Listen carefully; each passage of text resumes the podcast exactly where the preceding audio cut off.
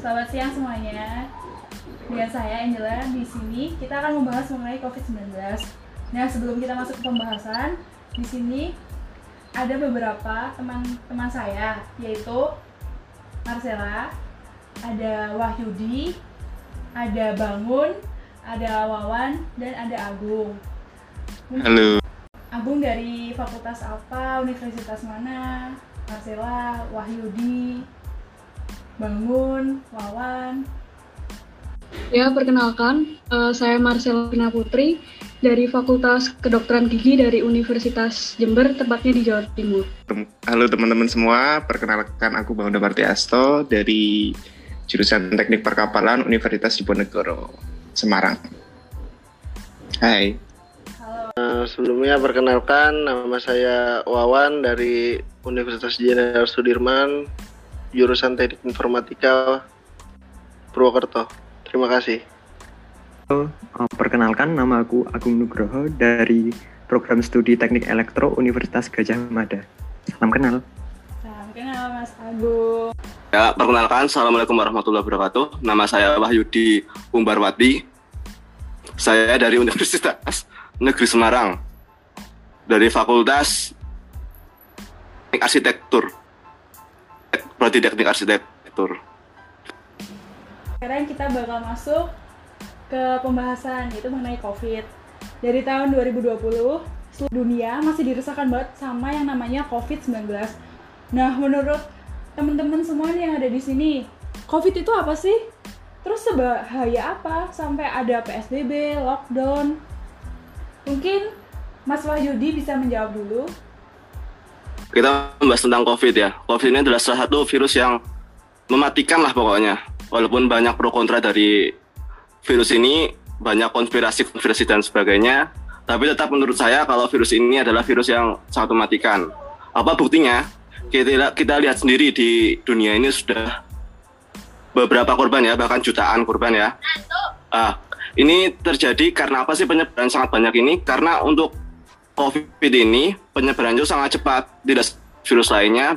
COVID ini sangat cepat yang menyebabkan hingga virus ini sangat mematikan gitu seperti itu Mbak Angel. Oke, terima kasih Mas Wahyudi. Bener banget tuh, virus Covid tuh sangat bahaya ya. Makanya sampai seluruh dunia nih ngadain lockdown. Terus nih dari calon dokter, gimana nih Mbak Marcella? Virus corona ini merupakan virus yang paling apa ya? Dia tuh dampak dampaknya tuh lebih ke orang yang sudah sudah apa ya namanya penyakit pernafasan dalam hal yang berat seperti umur juga dalam usia lanjut juga. Jadi menurut saya virus corona ini sangat mematikan. Setuju banget nih sama calon dok. Selanjutnya bisa mungkin dilanjut sama Mas Wawan. Ya menurut saya sendiri uh, virus corona ini ya seperti tadi yang dibilang teman-teman semuanya virus ini merupakan virus yang sangat mematikan dan tidak kenal umur lah mau itu tua ataupun muda menurut saya seperti itu baik selanjutnya bisa dilanjutkan dengan Mas Bangun Damar Hmm, oke, okay. sebenarnya saya sama sih sebenarnya sependapat, tapi mau menambahkan aja sebenarnya uh, kalau saya lihat di secara lihat di jurnal, secara lihat di berita juga uh, COVID itu memang sebenarnya virus yang uh, ada beberapa yang bilang tidak uh, terlalu menakutkan, tapi uh, pada uh, pada akhirnya virus itu tuh uh, benar-benar uh, merusak gitu, merusak uh, penyaluran oksigen di setiap uh, organ tubuh. Jadi uh, mungkin ada beberapa uh, setelah virus itu masuk di tubuh kita mungkin ada beberapa uh, organ tubuh kita yang bekerjanya kurang maksimal. Nah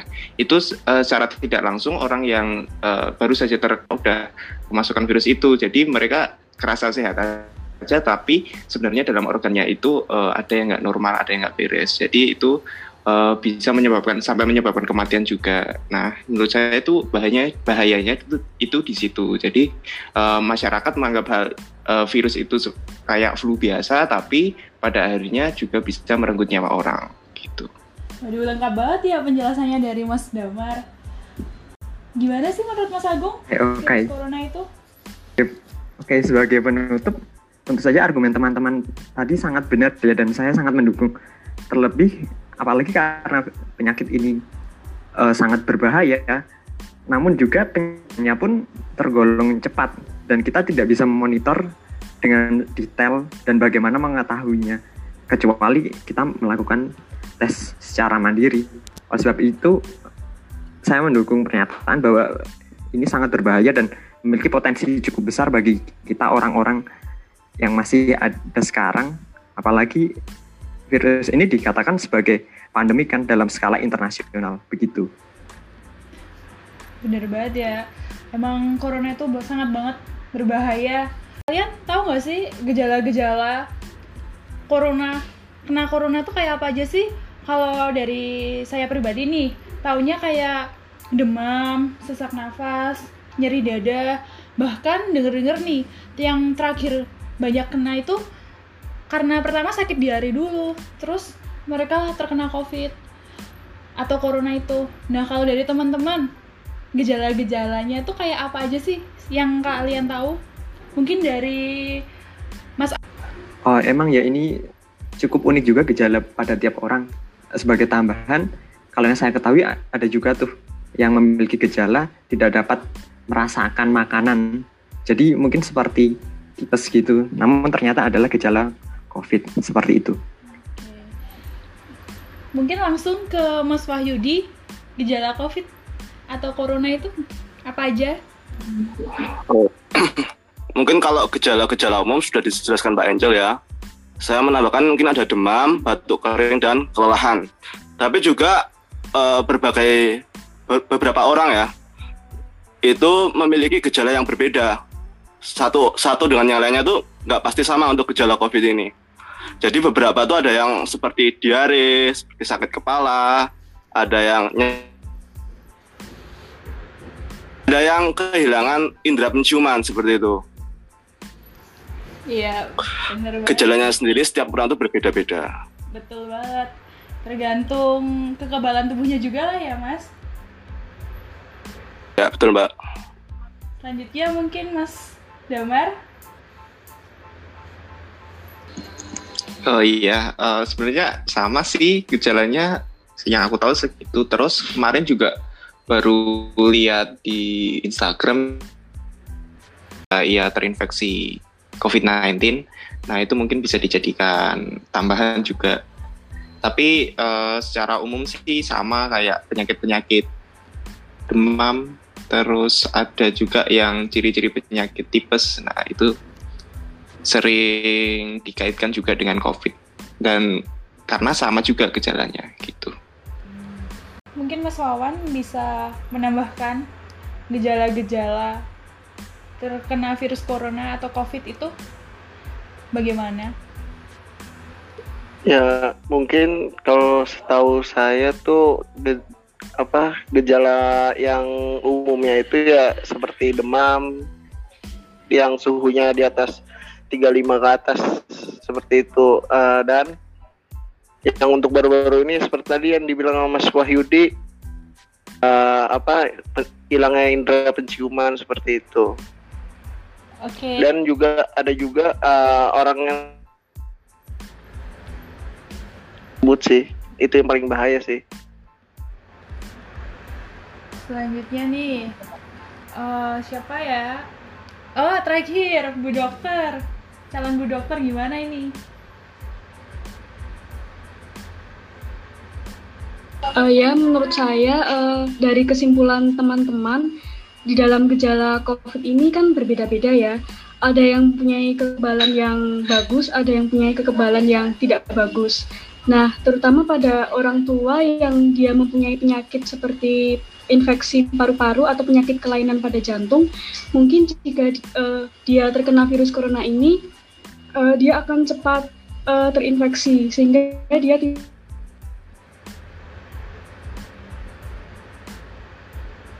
seperti ada sih kasus teman saya itu dia terinfeksi corona tapi itu dia tidak uh, merasakan gejala apa-apa jadi tuh saat dia uh,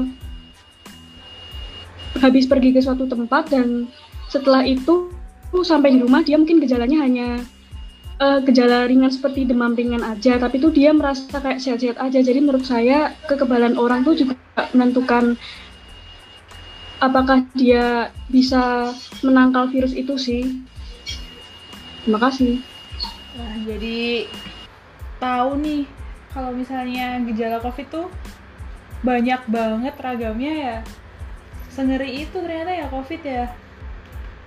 Nah, yuk selanjutnya nih mau tanya kan kita udah tahu nih covid itu apa virus corona itu apa terus kita udah tahu gejala-gejalanya nah sekarang kita bahas gimana sih cara penularannya virus corona itu dari apa ke apa kok bisa sampai menular gitu mungkin Mas Damar bisa menjelaskan yang pertama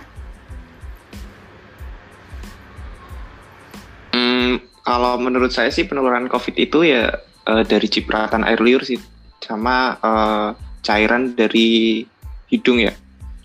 Cairan di, di hidung sama air liur. Nah, itu uh, harusnya tetap sih dan penyebaran itu cip dari cipratan juga bisa. Dari cipratan itu virusnya uh, di udara juga bisa bertahan beberapa beberapa jam mungkin atau sampai beberapa hari di suatu benda di permukaan meja semua yang kita sentuh itu kemungkinan bisa saja ada uh, virus COVID-19-nya. Nah, di mana uh, permukaan-permukaan yang sering terdapat virus itu kita pegang dengan tangan kita sendiri gitu. Sedangkan kita uh, jarang mencuci tangan, lalu tangan-tangan uh, tangan kita uh, menyentuh bagian hid antara hidung, mulut sampai mata. Nah itu tuh uh, merupakan menurut saya itu merupakan penyebaran virus corona sih uh, yang paling umum secara umum di masyarakat. Jadi bisa gitu.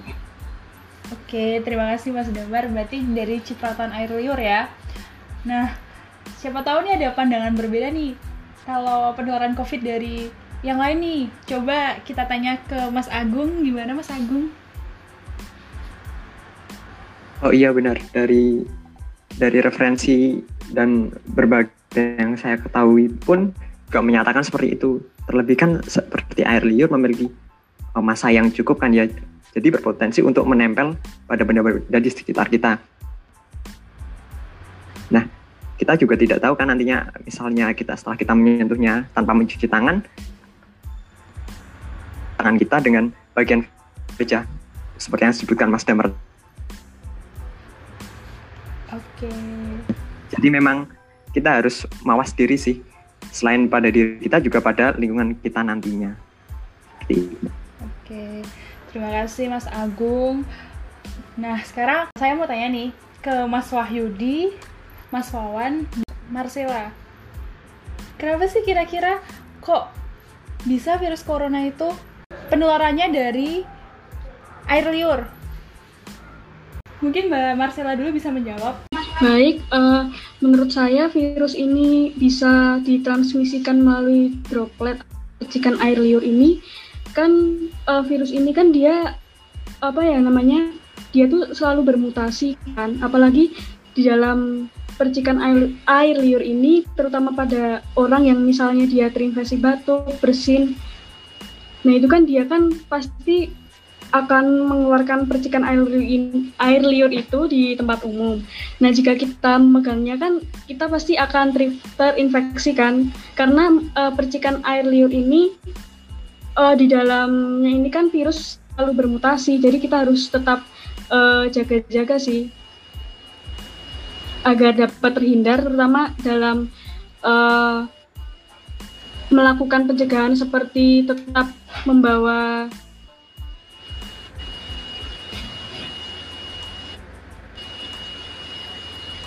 dan memakai masker. Mungkin itu aja sih.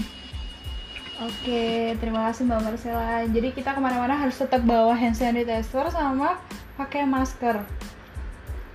Nah, sekarang nih, kan COVID nih jumlahnya terus update nih, tambah, tambah, tambah terus setiap hari. Dan semakin banyak kan. Ada nggak sih tips atau cara biar kita mencegah, biar kita nggak tertular COVID? Gimana men- menurut Mas Wahyudi dan Mas Wawan tips-tips biar kita nggak kena COVID? Mungkin Mas Wawan dulu.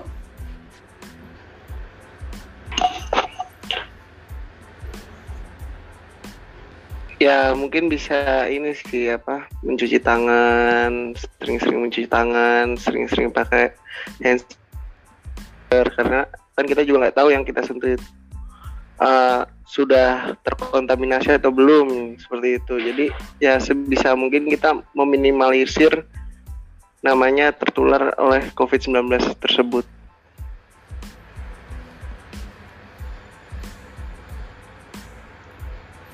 Oke, mungkin Mas Wahyudi bisa menambahkan tips-tips atau cara pencegahan agar kita bebas dari Oh, ya. kena COVID Selain gitu. Itu ya mencuci tangan, menjaga kebersihan. Ini juga kita harus dengan langkah preventif dengan apa? Yaitu dengan menjaga jarak lah pokoknya dengan orang-orang jangan terlalu dekat terus memakai masker kalau bersin ditutupin dengan lengan ya seperti itu mbak pokoknya harus menjaga jarak lah pokoknya dengan orang lain Oke. Sekarang nih baru-baru ini nih masih anget-angetnya nih. Ada vaksin COVID. Nah, pandangan dari kalian vaksin COVID tuh gimana sih?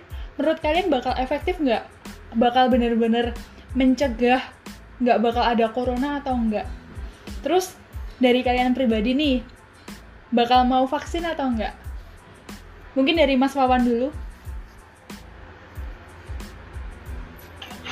Ya, eh, sebelumnya karena itu kan beritanya juga yang vaksin tersebut kan jika mendapatkan SMS dan sedangkan saya sendiri domisili aslinya itu dari Jakarta dan kebetulan saya sekarang lagi di Purwokerto.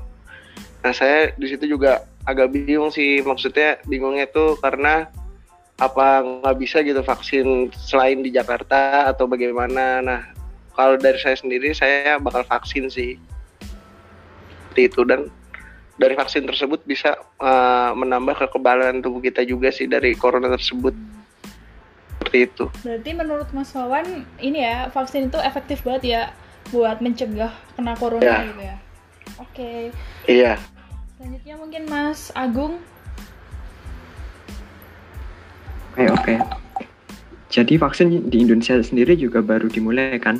Untuk keefektifannya sendiri kita juga namun kita juga berharap nih semoga memang vaksinnya benar-benar efektif kan apalagi eh, juga akan digunakan pada seluruh masyarakat. Nah, untuk itu untuk vaksin mungkin ke depan juga saya apabila mendapat kesempatan pun bakal ikut karena juga di mana pun eh, selain menjaga untuk diri sendiri juga untuk pada orang-orang di sekitar kita juga kan agar nantinya pandemi ini dapat ditekan dan situasi menjadi lebih baik seperti itu kak. Oke, terima kasih Mas Agung. Mungkin selanjutnya bisa Mas Wahyudi.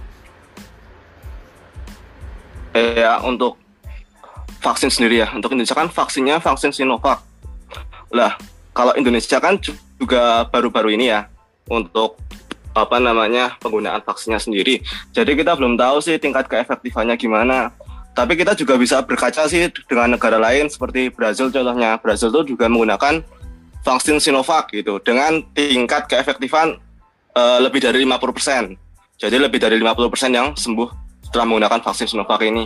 Ya harapannya sih Indonesia juga bisa banyak sih untuk keefektifannya, bisa tingkatnya bisa tinggi lah untuk kesembuhannya. Tapi kan eh, kondisi orang sana sama orang sini beda lah istilahnya gitu. Untuk vaksin sendiri ya saya juga kalau ada kesempatan kalau bisa divaksin lah. Tapi kan untuk Indonesia sendiri juga seharusnya memprioritaskan ya untuk tenaga kesehatan dan lain-lainnya itu yang berhadapan dengan fak- berhadapan dengan COVID langsung gitu loh. Ya, harusnya diprioritaskan ke situ- ke situ dulu untuk vaksin tersebut. Terima kasih. Oke, terima kasih Mas. Silahkan Mas Damar. Oke, langsung aja ya dari saya ya.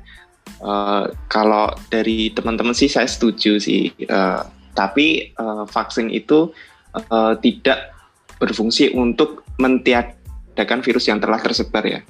Vaksin sendiri itu untuk eh, mengurangi sih sebenarnya. Kalau virus itu masih pasti masih tetap ada tapi mungkin dia kondisinya lemah atau kuat di tubuh kita uh, itu beda lagi jadi kalau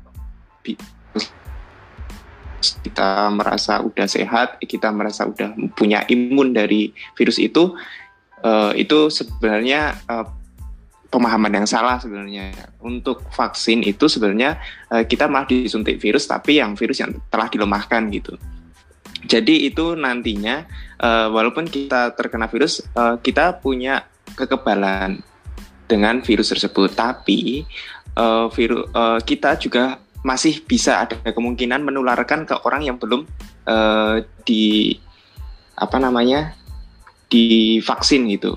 Jadi kita tuh masih harus tetap was-was, kita harus juga masih harus tetap pakai uh, masker, cuci tangan, jaga jarak gitu. Jadi uh, bukan mentiadakan virusnya ya, tapi untuk mengurangi uh, penyebaran virusnya dan untuk melemahkan virus itu sendiri. Terus untuk saya setuju apa enggak dengan vaksin? Uh, sebenarnya saya setuju aja sih, setuju dengan vaksin karena uh, toh vaksin yang tersebar itu juga udah melalui riset yang sangat panjang ya dari bulan dari satu udah satu tahun sih dari corona itu tersebar di seluruh dunia virus mulai di riset dan kita uh, tinggal nikmatin aja kita tinggal minta di vaksin aja kita tinggal vaksin nggak usah bayar pemerintah Indonesia juga udah uh, menggratiskan uh, apalagi yang mau uh, yang membuat kita untuk menolak itu gitu. Menurut saya sih saya juga mau ikut sih kalau semisal saya udah terdaftar. Tapi sampai sekarang saya juga belum dapat SMS itu sih. Gitu. Oke berarti dari kita semua kita setuju ya kita mau divaksin dan kita anggap vaksin itu emang benar-benar efektif dan bisa mencegah corona itu terakhir nih sebelum selesai. Ada nggak sih cerita dari kalian tentang covid gitu? Di daerah kalian misalnya gitu gimana waktu wabah covid itu corona itu nyerang? Tiba-tiba psbb tiba-tiba banyak portal atau bagaimana? Mungkin bisa diceritakan dari mas Papan dulu mungkin. Yang di Jakarta ya apalagi Jakarta yang pertama kali parah ya untuk di Jakarta sendiri sih apalagi di daerah perumahan saya tuh uh, kayak orang yang selain bukan warga perumahan tersebut nggak boleh masuk. Dan kalau misalkan pengen masuk pun harus melalui izin RT dan RW terus juga untuk warga perumahan itu, itu sendiri kalaupun pengen masuk itu juga harus disemprot dengan disinfektan dulu itu Oke, kalau gitu berarti hampir sama nih sama di daerah saya. Harus disemprot disinfektan dulu. Selain warga nggak boleh masuk. Nah, yang lain mungkin dari Mas Damar. Hmm, ya. Uh, jadi ini cerita awal-awal corona menyebar ya, Mbak Angel. Iya, silahkan silahkan. Mau konfirmasi, ya. Jadi itu uh, sebenarnya awal-awal corona nyebar tuh saya sebenarnya masih di kampus ya di Semarang dan katanya si karena saya di desa ya di desa tuh ada posko covidnya di setiap gang gitu ya di setiap gang masuk rumah setiap RT ding setiap RT jadi di setiap RT itu ada posko yang jaga sampai malam uh, dan di mana posko itu sebenarnya uh, kalau ada orang pendatang atau orang yang baru mudik atau baru pulang dari kota beda kota atau luar kota itu biasanya langsung di apa ya kayak dicek aja cek suhunya cek cek apa sampai tensi pun dicek kayaknya sama apa dikasih pembekalan tentang pencegahan COVID-19 di rumah gitu. Nah tapi eh, pak waktu saya balik saya juga nggak merasakan di, diperiksa atau atau di tensi pun nggak sebenarnya. Saya balik dari Semarang sampai sini sampai rumah juga nggak ada yang uh, meriksa gitu.